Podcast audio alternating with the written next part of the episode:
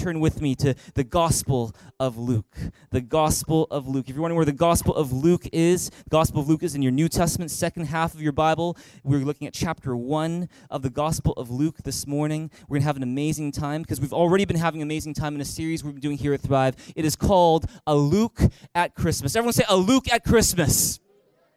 Don't let the cheesy name fool you. The fact is this as we take a look at Christmas together, we've been looking at the Gospel of Luke. It's because if you want to find the most detailed account of the Christmas story, if you want to find the most powerful account of the Christmas story, if you want to find the most thorough account of the Christmas story, then you want to take a look at the Gospel of Luke. And we're going to find this as we're going through the Gospel of Luke, and we're looking at chapter 1 again today, is that as we go through the Christmas story, as according to the Gospel of Luke, you're going to find that not only are we going to understand more of the Christmas story like never before, but even more, you're going to find that there are real life, practical lessons that you can apply to your time right now, not just during Christmas, but all around the year. If you believe that, say amen. Have you had a good time doing a Luke at Christmas together? We've had an amazing time so far, and this morning got the privilege of sharing the next installment of the series with you this morning. Next week, got a powerful message to share with you, but this morning I'm excited for this message as well. I want to ask you to do this with me. As you turn to Luke chapter 1, we're going to be looking at verses 57 to 80 together, verses 57 to 80. Before we read this passage out loud together, let me ask you this question today. Is, have you ever had an argument with someone where you uh, don't, answer it yet. Uh, have you ever had an argument with someone who uh, was arguing with you because you were fighting over what to name something?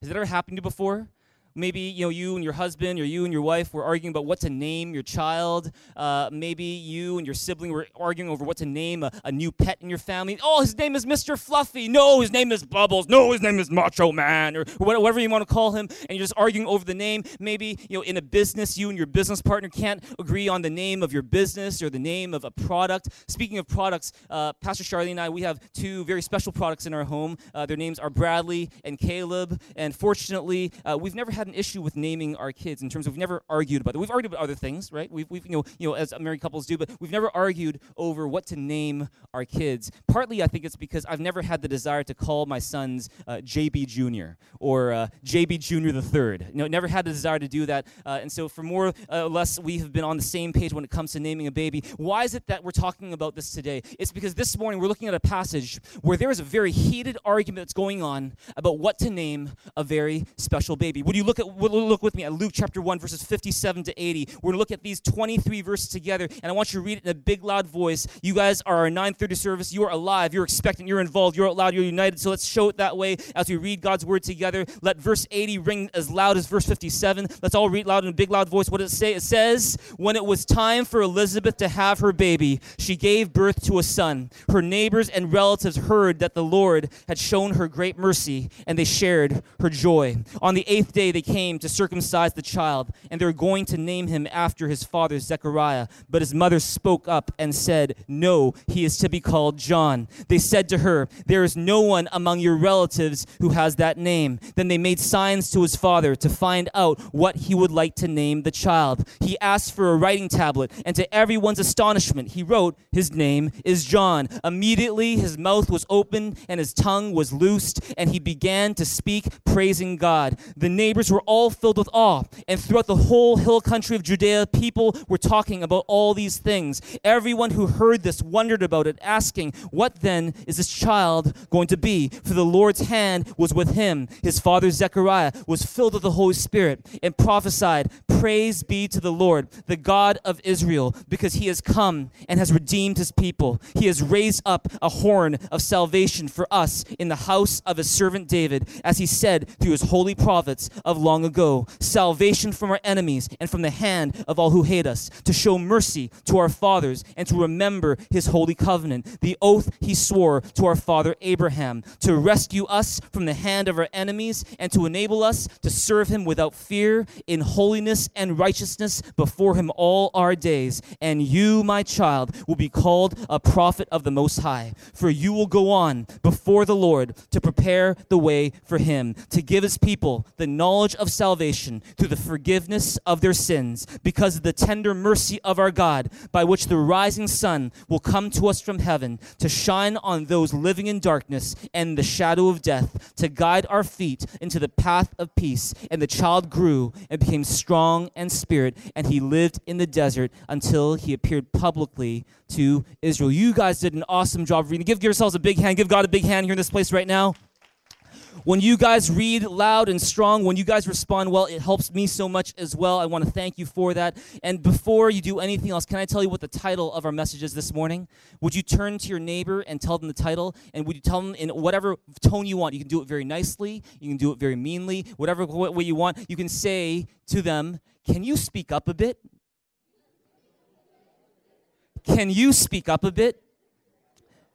This is the name of our message this morning. Can you speak up a bit? But before we get into what that means, and you're going to understand that in just a little bit, but would you turn with me to verse 76? Verse 76, because this is going to set the stage for everything we're talking about this morning. Look at verse 76 of Luke chapter 1 with me. What does it say? It says, And you, my child, will be called a prophet of the Most High, for you will go on before the Lord to prepare the way for him, to give his people the knowledge of salvation through the forgiveness of their sins. Would you do this with me right now? If you have your Bibles in front of you, would you underline these very, very important words? Salvation through the forgiveness of their sins. You see, Christmas at the end of the day is not about Santa, it's not about shopping, it's about salvation. Notice it doesn't say salvation through our good works, it says salvation through the forgiveness of our sins. That's because you're going to find that the very unique thing about Christianity, which is unlike any other religion, faith, philosophy in the world, is this: is whereas every other religion, faith, philosophy in the world is going to tell you if you want salvation, if you want to get to heaven, if you want to be with God, if you want to become a God, if you want enlightenment, if you want nirvana, if you want to get to that paradise, it's about your performance. It's about what you have to do to get there. But the Bible says a completely different message, which is that there's nothing we could do to get to a perfect God that God is perfect. We are not. God is sinless. We are sinful. And no matter how much we think we do, no matter how good we think we are, there's no way that we could reach God on our own. And the punishment for our sin, this attitude of wanting to do things our way, not God's way, do things how we want, not the way God wants, this attitude called sin separates us from God, such that the Bible says the wages of sin is death. That the punishment we deserve for that attitude of rebellion and sin is that we should be separate from God and have nothing to do with Him. But the great news of Jesus Christ is that because God loves you and me, He sent His Son Jesus to die on the cross for our sins. How would God make forgiveness possible? How would God effect salvation through the forgiveness of sins? It's through the man Jesus Christ. And look, look at verse 78 with me together. Could you read it with me in a big loud voice? It says, Because because of the tender mercy of our God, by which the rising sun will come to us from heaven, to shine on those living in darkness and the shadow of death, to guide our feet into the path of peace. See, this is talking about Jesus. He's compared to a rising sun. That, like a sun, he would shine upon us with the most amazing life that we've ever seen. With, like a sun, he would shine upon us, teaching us the path of peace. And he, what he would do is he would die on the cross to pay for your sins. Having us know that in the Bible, forgiveness is not cheap. Forgiveness is not just, oh, I forgive you, no big deal. But forgiveness because God is a holy God and no sin can stand in his presence. And God actually has wrath toward anything that is evil. He wants to punish anything that does wrong. Because of that, forgiveness in the Bible is not cheap. The Bible says that without the shedding of blood, there is no forgiveness of sins. But because God loved you, because he, God, lo- God loved me, he sent his son, Jesus Christ, to take our place and to die for us, to shed his blood so that we wouldn't have to shed our blood. And that is the amazing thing that Jesus does for us. Come on, give God a big, big hand here in this place together right now. That's what He did for you and for me. And not only did the Son die on the cross for our sins, but he also rose again as well. That's why he's called the rising sun. And they call him the rising sun. He's the rising sun. Jesus rose again to show that he is no ordinary person, but he is who he claimed to be. He's the Son of God, and that death has no hold over him, that he is the Savior that we need, and his sacrifice gives us the forgiveness of sins. Come on, give Jesus a big hand, a big shout in this place together, because that's what he did. Now, to prepare the way for this rising sun, to prepare the way for Jesus to come to bring the forgiveness of sins. God would send a man ahead of Jesus. His name is John. He's actually Jesus' cousin, just a few months older than Jesus. And his destiny was to prepare the way for the Lord Jesus. And in this passage that we're reading today, we're looking at the story of John's own miraculous birth. Because if you've been following along in this series called A Luke at Christmas, you'll know that there are two very special people called Zechariah and Elizabeth. Everyone say Zach and Liz.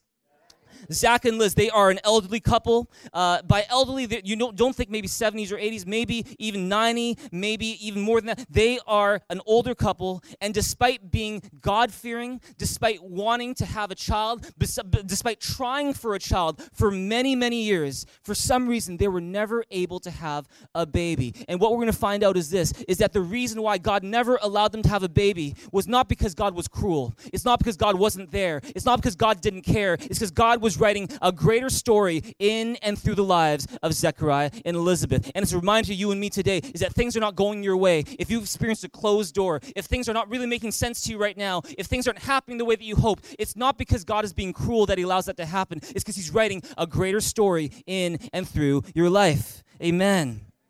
Amen. And that's what's doing that's what he's doing in Zechariah and Elizabeth's life as well. And so one day an angel appears to Zechariah. He's a priest in the temple of God. He's burning incense by himself when all of a sudden, ooh, an angel appears before him. His name is Gabriel. He says to Zechariah, Zechariah, you and your wife are going to have a baby in your old age and you're going to name him John. He is going to be great in the sight of the Lord. He's going to prepare the way for the Messiah. And so Zechariah hears this announcement announcement and he doesn't believe it. He looks at himself, he looks at his barren wife, and he thinks to himself, Can I really be sure of this?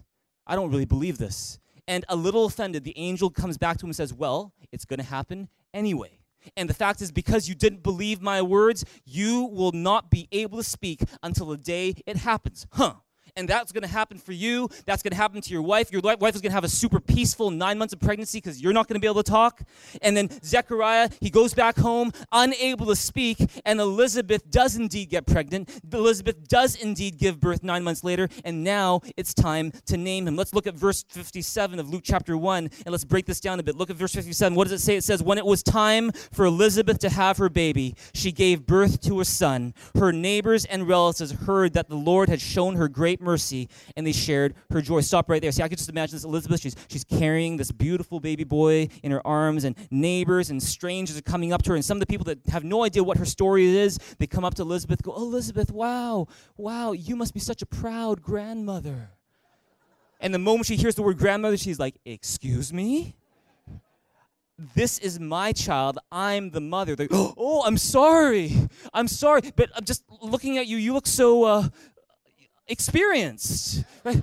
And, and he's like, You mean old? No, I'm the mom. And guess what? It's because nothing is impossible with God. Let me tell you what God did for me. And, and it becomes an amazing opportunity for Elizabeth to share the story of how God worked in amazing ways in her life. In the same way, maybe you've been going through a tough time. The reason why God allows that tough time is so that eventually you're going to have a story to tell the people around you of the way that God worked in your life so that they can know something powerful about who God is as well. Amen. Amen. And so that's what's happening with Elizabeth. Look at verse 59. What does it say? It says, On the eighth day, they came to circumcise the child, and they were going to name him after his father Zechariah. But his mother spoke up and said, No, he is to be called John. Turn neighbor and say, No, he is to be called John. Would you take your Bibles? Would you underline these two very important words in verse 60? It's the two words are spoke up. Would you underline those words? Spoke up. Others are saying to Elizabeth, let's call him Zechariah Jr. or let's call him Zachy. No, but Elizabeth's like, no, he's to be called John. She spoke up. Can you speak up a bit? This is what she did. And verse 61 says, They said to her, There is no one among your relatives who has that name. Then they made signs to his father to find out what he would like to name the child. Now, look at that verse, verse 62. They made signs to his father to find out what he would like to name the child. You might be thinking, hey, JB, why are they making signs to Zechariah. He's not deaf, he's mute. He can't talk, right? But he can still hear, can't he? Well, you got to understand this is very often, not all the time, but very often in the Bible, when there is an, a reference to muteness, it goes along with deafness. Jesus was actually known as the one who healed the mute and the deaf, and it was something where deafness and muteness came together. Zechariah, in this case, wasn't just mute; he was also deaf. He wasn't just unable to hear, he wasn't able to, he wasn't just unable to contribute to the discussion about his baby's name. He wasn't even able to hear that discussion about his baby's name. And so as a result, the people in the home, they're trying to communicate with Zechariah, and all they can do is play a game of charades with him. They're like, hey, hey, Zach, hello, Zach, you can you, you can see me, right? You can't hear me, but you can see me, right? Yeah? Yeah, okay, okay. Here's a what do you want to call your your baby? That baby. Wah, wah, wah, that baby. What do you want to call this baby? And Zechariah is like, Zach, can you speak up a bit?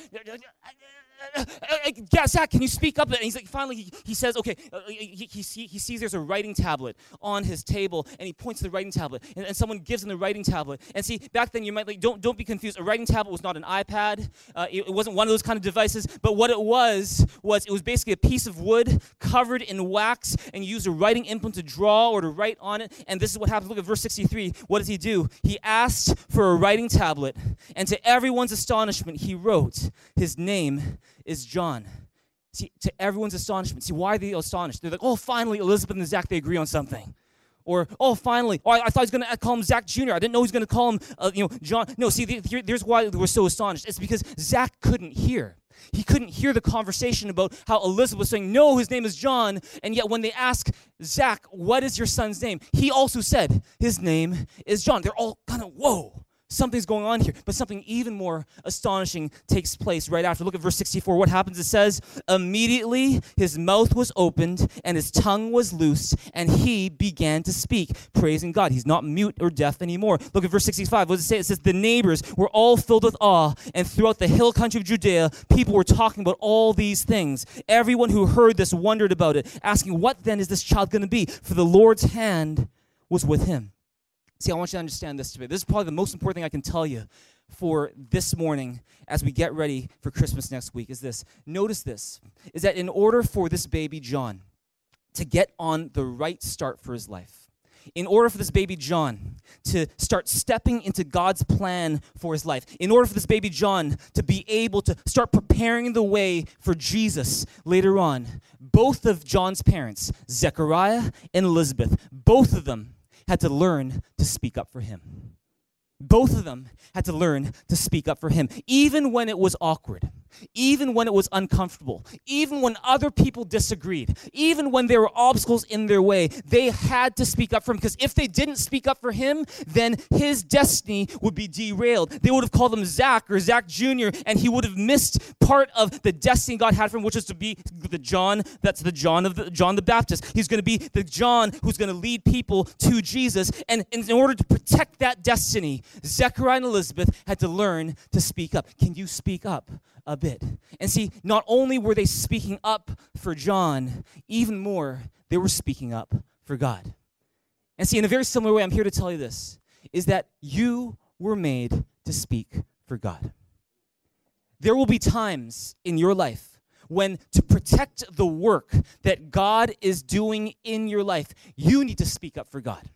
There will be times in your life when to protect the people that are in your care, you need to speak for God. There will be times when if you want to experience the greater things that God wants to do in and through your life, you will need to speak for God. There will be times when if you want to step into the greater version of who you were made to be this coming year, you will need to speak for God. And see, whether it's in your home or it's in your school or it's in your workplace or it's in your city or it's among your friends, it's about learning to speak for God and speak up for Him. Can you speak up a bit? Amen. Turn neighbor say, Can you speak up a bit? See, what we're talking about today is learning to speak up for God. And see, what does it mean to speak up for God? How do you speak up for God? We're going to talk about that today because I learned from this passage a number of lessons. I'm going to tell you five things about speaking up for God this morning that I think are going to really help you as we go into Christmas together. And I hope you, you take some good notes this morning. Why don't you write this down? Number one is this to speak up for God means to agree with what God says about you To speak up for God means to agree with God on what he says about you. See, this passage that we just read is teaching us about the power of agreement. And it's not just the power of when a husband and a wife agree, because that's very powerful. But even more powerful is the power of when you decide to agree with what God is saying about your life. It's the power of agreement. See, nine months before all this happened, Zechariah did not agree with what God was saying about his life. Nine months before, he was doubting, he was unbelieving, and because he didn't believe and didn't agree with what God was saying about what was going to happen with his life, guess what happened? Zach lost his ability to speak. Zach lost his ability to hear. Zach lost his ability to lead. Zach lost his ability to function properly because he didn't believe and he didn't agree with what God says about your life. And that's what happens with you and I too, is that when we don't agree with what God says about our lives, we find that we're just out of whack a little bit. We can't really hear. We can't really speak for him. We can't really hear from him. We can't really lead the way we were meant to lead is that is because we don't agree with what God says about who we are. And as a result, our, our, our, our way of living, our way of thinking is a bit out of line. But guess what? The moment when Zechariah expresses his agreement with what God says, that's the moment when his voice was restored. That's the moment when his destiny and his son's destiny are protected. That's when people who are watching are amazed. And see, it's the power of agreement. Everyone say the power of agreement. And the same way I want to tell you this this morning is that one of the most powerful and most important things that you can do this Christmas, that you can do in the end of 2018 and into 2019, the most important thing, one of the most important things you can do for yourself, for your family, for your church, for your future, for your city, is to agree with what God says about you. See, it's in many ways it sounds so simple. You know, Romans 10 says, you know, if you confess with your mouth that Jesus Christ is Lord and you believe in your heart that he God raised him from the dead, you will be saved. See, according to the Bible, salvation is as simple as agreeing. It's as simple as speaking up and saying, Yes, I agree I'm a sinner. Yes, I agree I need a Savior. Yes, I believe that Savior's name is Jesus. Yes, I believe He died for my sins. Yes, I agree that He rose again from the grave. Yes, I believe He died and He rose and He's alive today. And yes, I believe that because of Him and what He did on the cross, I am forgiven. I am made new. I am chosen. I am unconditionally loved. I've got a purpose. I've got a future. I'm a child of God and a citizen of heaven. Come on, give God a big hand, a big shout in this place right now. That's the power of agreement. You know, when we take this Bible in our hands before we start the message and we say stuff like, This is my Bible, it is God's Word. I am what it says I am. I have what it says I have. I can do what it says I can do. What are you doing? Whether you realize it or not, you're agreeing with what God's Word says about you. I am what it says I am. I am what it says I am. I can do what it says I can do. I have what it says I have. And see, that's because you're agreeing. There's power in agreement. Tell me to say, there's power in agreement. And that's why I want to encourage you, church, this morning, is that if you want to experience the power of agreement, if you want to agree with what God says about you, you need to know what God says about you. You need to read what God says about you. You need to hear what God says about you because God's word is our life, it's our food. And so I encourage you to be a good student of the word of God. Read God's word, be a good seeker of the word of God. Spend time with him. That's when we do that, we have an ability to agree with what God says about you and me. If you agree with that, give me a good amen. Amen. Number one is that. Number two, write this down. To speak up for God means to say no to thoughts that aren't from God. There's a flip side to it.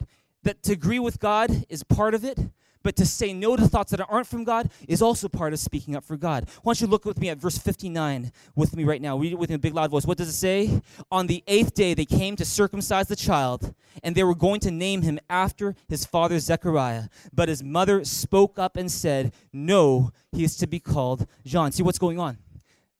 Is Elizabeth is faced with thoughts and ideas and proposals that are not from God.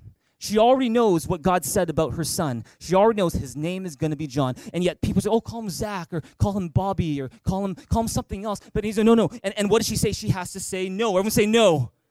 And see, Jesus had to do the same. You know, when he's he was tempted in the desert, you know, three times, you know, the, the Satan comes up to him and goes, If you are the Son of God, turn this stone into bread. And then and, and, and Jesus, what does he do? He fights back by saying no. He says, No, it is written, man shall not live on bread alone, but in every word that comes from the mouth of God. He's fighting back by saying no to thoughts that are not from God and agreeing with what God has already said about him. Jesus would do that later on. Well, there's, a, there's one time he's with his disciples, and he's speaking with the disciples. He's saying, Okay, the Son of Man, that's me. I'm going to die. I'm going to, I, I'm going to be crucified on a cross. I'm going to be betrayed by my, my closest friends, and then I'm going to rise again from the grave. And one of his closest disciples, Peter, comes up to Jesus and says, No, Lord, may this never happen to you. And that moment, Jesus turns around. He looks at Peter and says, Away from me, Satan. Get behind me. You don't have, the, you don't have in mind the thoughts of man, but the th- you don't have in mind the thoughts of God, but the thoughts of man.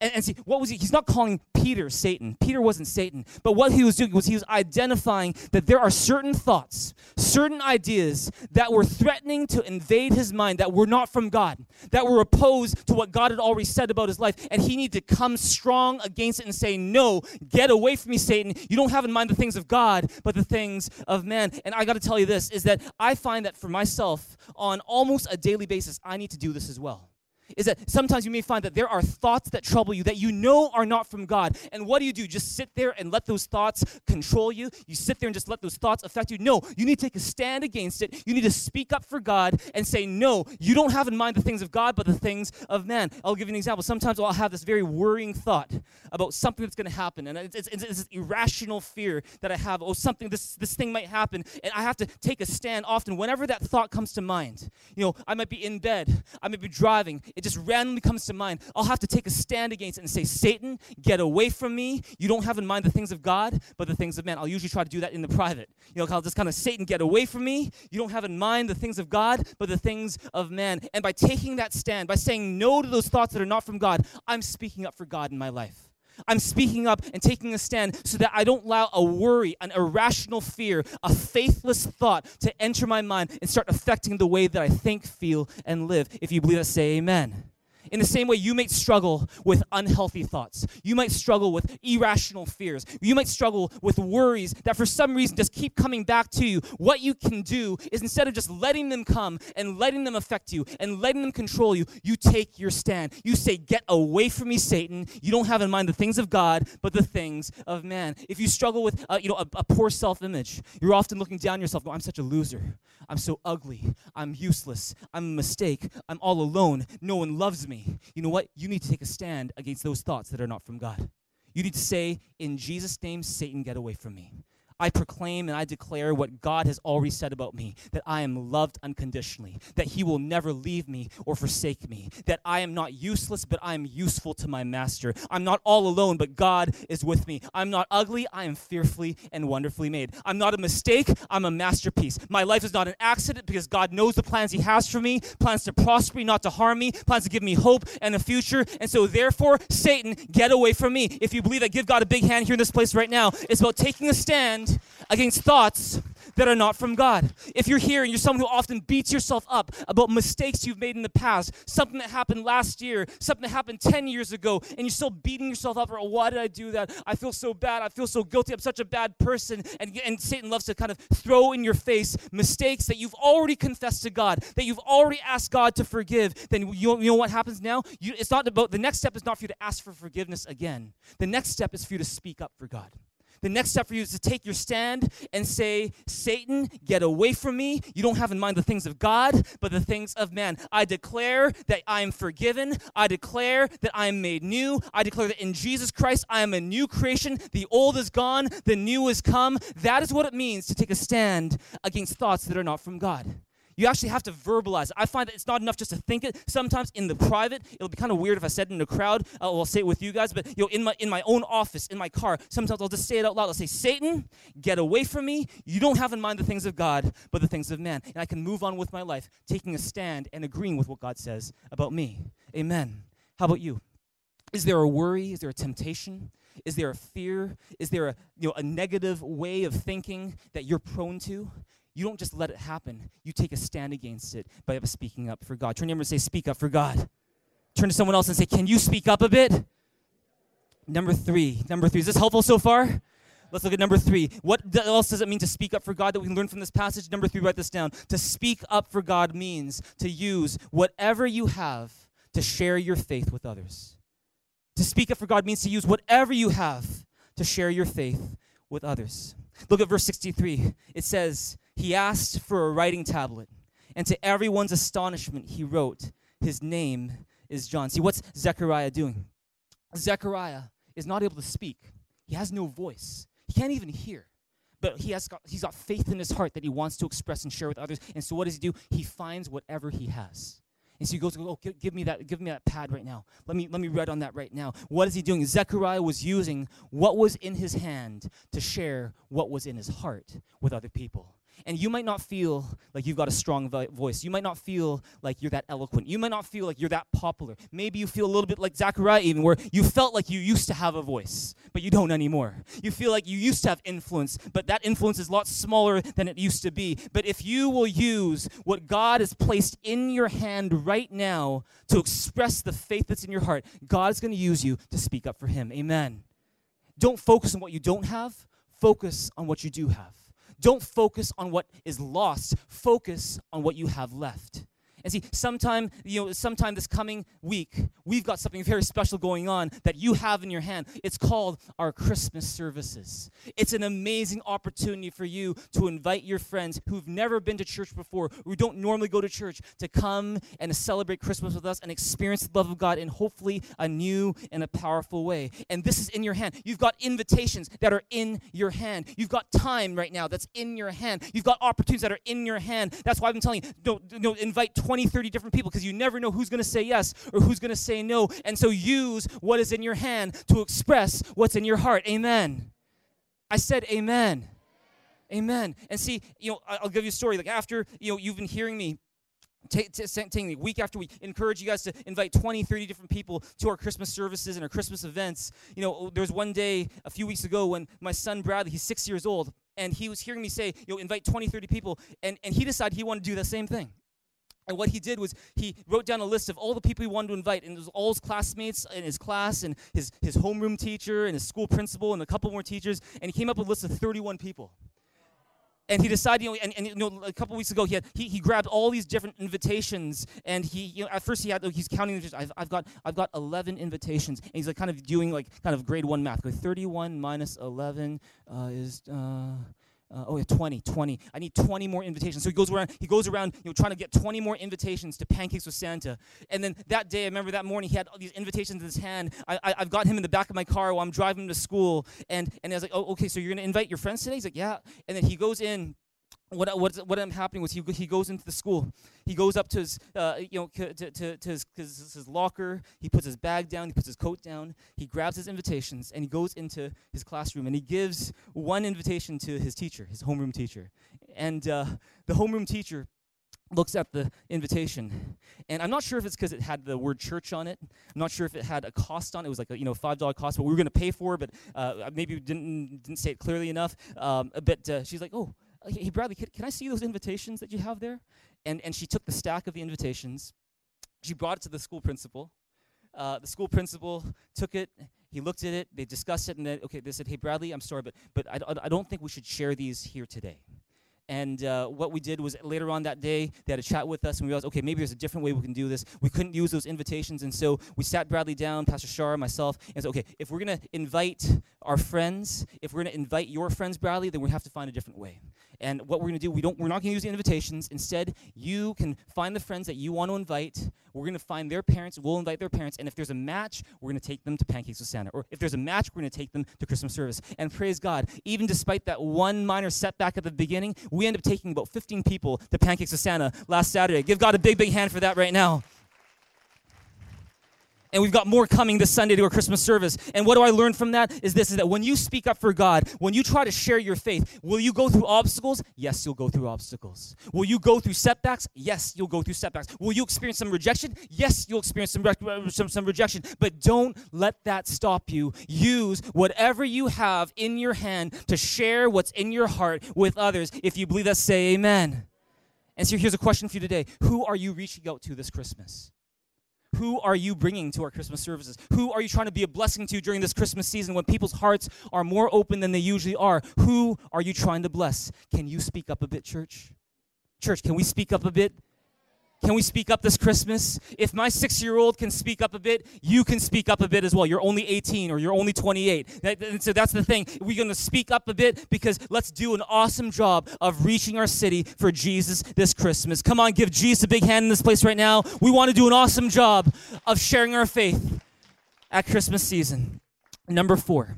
Number four, to speak up for God means to rely on the Holy Spirit to help you speak. To speak up for God isn't just something that you do on your own, but it's about relying on the Holy Spirit to help you. Why don't you look at Luke chapter 1, verse 67? What does it say? It says, His father, Zechariah, was filled with the Holy Spirit and prophesied. See what's going on here? Zechariah, all of a sudden, he gains his voice again. And now he's prophesying by the power of the Holy Spirit. And if you're wondering what prophecy is, well, first let me tell you what his prophecy is. If you look at verse 68 to 75, he's talking about Jesus. He's prophesying about what Jesus will do later on.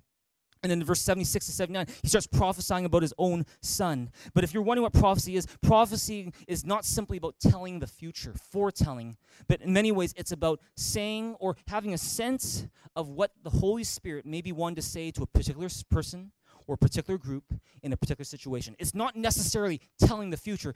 Sometimes it's about communicating God's heart for that person or that group or that situation right now. And prophecy is not just about, oh, whatever I think or whatever's in my mind, but it's having a sense of who the Holy Spirit is and what the Holy Spirit wants to say. It's about depending on the Holy Spirit. And see, the lesson here is this that we learn from Zechariah is that part of speaking up for God is being sensitive to the guidance of the Holy Spirit.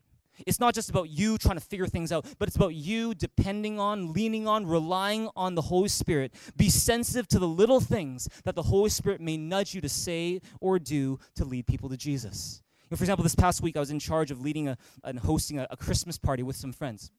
And uh, this Christmas party wasn't just for Christians; it was for you know, you know. Actually, most of them are not Christians, and uh, you know, we were going to just kind of play it really safe uh, it was just going to be like a, you know, like just one good old gift exchange. People can steal your gift, and you can, you know, get another gift, and, and it's just going to be really casual and, and just really neutral, you know, just really just sort of that way, and which is fun, but doesn't have a whole lot to do with the original meaning of Christmas. And and and as the day for that party approached, I remember I was driving in my car. I just sensed the Holy Spirit nudge me a little, as if to say, JB, this is a Christmas party, but why is it that you give gifts to everyone except the birthday boy? And uh, I was like, oh, yeah. And I was just thinking to myself, you know, is there a way? Because many of these people, you know, they don't even want to step into a church right now. So, what is the gentle way that we can introduce them to Jesus in a way? And so, what we did is on that day, I brought my guitar, and in the middle of our gift exchange, we just sang a song. We sang a Christmas carol. We sang Silent Night, Holy Night. You know, uh, all is calm, all is bright. And it talks about Jesus. And just something happened in the atmosphere where just you just sense that something was changing in the atmosphere. And, uh, and, and after we finished our gift exchange, you know, later on at the end of that gift exchange, one of the girls who, who's not a Christian, she came up to me and goes, you know, I'm really glad we sang that song because you know what, like, you know, like I, have actually been going to, to church and, uh, it, and it's, it's, another really good church in the city. And, and, and, and, and, and she's like, you know what, I'm, I, am i am reading the Bible more and I have this question. And, and, and, and, and, and she started talking to me. We had this awesome conversation about uh, some, some stuff that she is thinking about when it comes to God and thinking about when it comes to the Bible. And she's not quite a Christian yet, she's, but she's so close close. She's so close. And I thought to myself, man, that is awesome. Later on, she was the one who was in charge of the music. And at first, we were just playing all this Christmas pop music, you know, Justin Bieber, and, uh, you know, we're play- playing, uh, you know, what, like uh, Kelly Clarkson and all this stuff. But then she, she changed the music to worship music. And all of a sudden, in this non Christian or neutral environment, I'm hearing songs that we sing right here at church. And I'm like, like oh, this is amazing. this neutral place has become a place of worship. People who aren't normally in church are listening to worship songs, and they are totally okay with it. And they're having a good time as we do it. And what, is it, what I learn from that? Is that it was a really cool moment where I learned that speaking up for God often begins with listening to the Holy Spirit. It's this little subtle things that God may ask you, nudge you to do or to say that can lead people to Jesus, but you need to start by listening for Him. You need to start by depending on the Holy Spirit. Would you turn to your neighbor and say, depend on the Holy Spirit? Let me ask you this question How much do you depend on the Holy Spirit day to day? How much do you rely on the Holy Spirit? Or is your life day to day more just I do what I think, what I want, what I think is right, and I do it in my own strength? See, we have a, a very talented and hardworking staff here at Thrive Church. If you believe that, say amen. Let's give our, our staff a big hand in this place. They, they work really hard for us. And uh, you know, in our daily staff prayer meetings, I'll tell you this: is that we, we pray two prayers that we pray the most often during our, our, our staff prayer meetings. Is this one is that we pray for you guys is that we pray every single time we get together. We pray, you know, that uh, you know, God, let every person here who calls to our church or home church, let your blessing be on their lives today. Let your let your presence be in their lives today. Let your promise be on their lives today. Let your protection be on their lives today. Let wisdom be in their lives today. Let healing be in their lives today if they're sick. Let help them to reconcile if they're not doing well. You know, we, we, we pray for you guys, but there's another prayer that we almost always pray. In fact, this is the prayer that we pray all the time, and this is it: is that Holy Spirit, we can't do anything without you. That's the prayer we pray more than any other prayer that we pray as a staff team here at Thrive. Holy Spirit, we need you. Holy Spirit, we're desperate for you. Holy Spirit, if you don't do it, then it doesn't matter what we do. We need you so much. We are so in need of you. We can't do anything without you. And that's our prayer. It's because we know that all the stuff that we do, all the things that we try to do, uh, mean nothing unless we've got the power of the Holy Spirit. And that's why we pray that way. I encourage you to pray that way as well. That when you're getting ready for work, you say, Holy Spirit, I need you. I can't go into this meeting without you. When you're beginning the day, you say, Good morning, Holy Spirit. Could you fill me today? When you sleep at night, let the last word you speak be to the Holy Spirit. Say, Holy Spirit, thank you for today. It wasn't the easiest day, but thank you that you were there. Come and be with me as I sleep. What you can do is you build a relationship where you're relying more on the Holy Spirit. And gonna, I think you're going to find this the more you rely on the Holy Spirit, the more you're going to find that God uses you and you experience His power. Let me ask you this question Is there a situation today where you are trying to work things out in your own strength instead of depending on the Holy Spirit? See, if we want to speak up for God, every day learn to depend on the Holy Spirit. That's number four. Number five, we're going to end off today. You guys have been great this morning. Number five is to speak up for God means to help the next generation to know Him. To speak up for God means to help the next generation to know Him. Would you read with me verses 76 to 79 to start off? Could you read with a big loud voice? It says, And you, my child, will be called a prophet of the Most High, for you will go on before the Lord to prepare the way for Him to give his people the knowledge of salvation through the forgiveness of their sins because of the tender mercy of our God, by which the rising sun will come to us from heaven to shine on those living in darkness and the shadow of death, to guide our feet into the path of peace. I'm going to ask the worship team to come up real soon. See, what's going on here that this is known as Zechariah's song. He's not singing just about Jesus, but even more, he's actually singing about his own son, John. And to me, this is one of the most beautiful father son moments that you'll find in all of the Bible. Is that, just imagine this Zechariah is mute, he can't talk. Zechariah is deaf, he can't hear. And so, all this time, he's never heard his baby son's voice up to this moment. And now, his ears are open, his mouth is loosened, all because he agreed with what God said about him. And now he can hear his baby son crying for the very first time. And he, I could just imagine, he, he goes up to his son, he picks him up in his arms.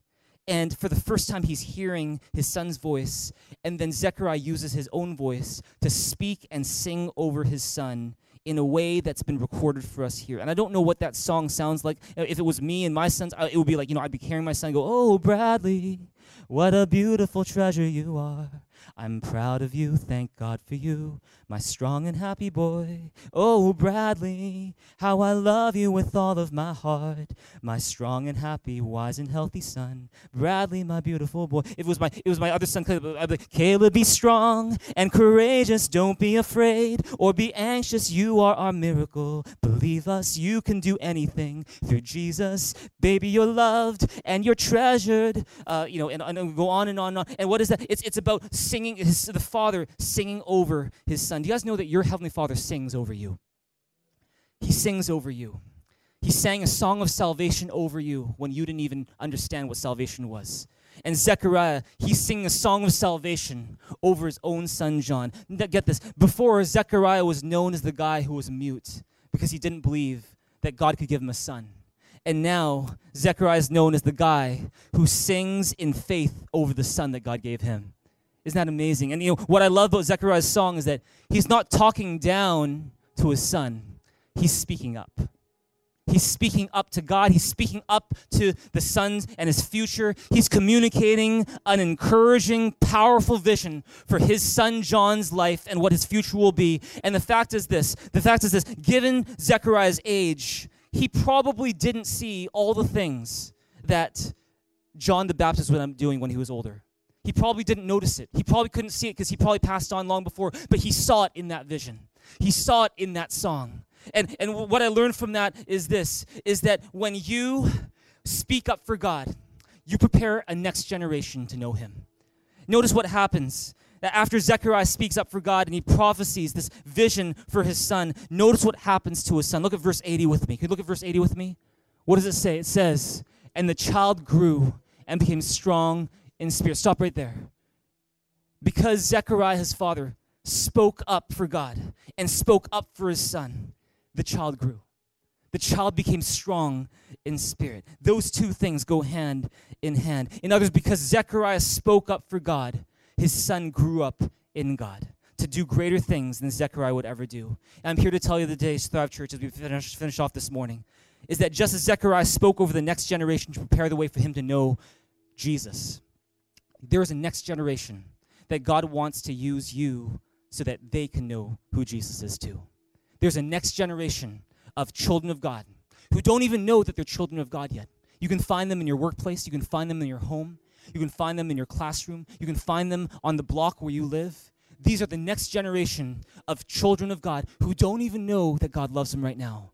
And when you will speak up for God, when you will agree with God about what He says about you, when you will say no to thoughts that are not from God, like you can't do it, you know, who are you to think that? And when you say no to those things, say, Satan, get behind me, when you will use what is in your hand to share what is in your heart with others, when you will depend on the Holy Spirit, what's going to happen? God's going to use you to prepare a new generation of people who aren't even at Thrive Church right now, but they will be one day. Because you're going to know who Jesus is, they're going to know that He he is who He said He is. He's the Savior of the world. He's the rising sun who died and rose again. Come on, give Jesus a big hand because it's all about Him in the end. Come on, shout to God in this place, church. Would you stand up from your feet? And would you turn your neighbor and say, Can you speak up a bit? Turn to someone else and say, Can you speak up a bit? Amazing things happen when we speak up a bit. So let's speak up a bit right now. Let's speak up a bit this week. Let's speak up a bit this Christmas. And let's do our very best to share God's love with the people in our city this Christmas. Come on, give Jesus a big hand, a big shout in this place together right now. Right now, those of you who've never received Jesus Christ as your Savior, the Bible says that God loves you so much he sent Jesus Christ to die on the cross for your sins. That salvation is not something we can earn by our own good works, but it's through the forgiveness of sins. It's through how Jesus Christ died on the cross to pay for our sins so that we could be reconciled to God. If you want to receive forgiveness from God for your sins, if you want to be called a child of God and have a relationship with God that lasts not just now, but for forever, I want to encourage you to raise your hand to God. We want to lead you in a prayer to receive Jesus Christ into your life. It's as simple as agreeing with God. It's as simple as opening up your heart to Him. And so, why don't you do that right now? If you want to receive Jesus into your life, if you want to be forgiven of your sins, why don't you just read? Just lift up your hand to God right now. Don't worry about your neighbors doing. Just, just lift up your hand to God right now. Lift up your hand to heaven right now. And we're just going to pray together with you right now. And those who've prayed this prayer before, why don't you pray that with me right now? You can say, Dear Jesus, I need you. Thank you for your amazing love. How you died on the cross to pay for my sins. How you rose again to give me life. Today, I open up my heart and say, Please come in. Forgive me my sins. Fill me with your Holy Spirit. Thank you. Starting today, I am a new creation. The old is gone, the new is come. I am a child of God. I'm a citizen of heaven. I am forgiven. I am clean. I am new. And the best is yet to come. Thank you. In Jesus' name I pray. Amen. Would you give Jesus your Savior, the King of Kings, the name above every name, all the praise you can this morning? Come on, shout to God in this place.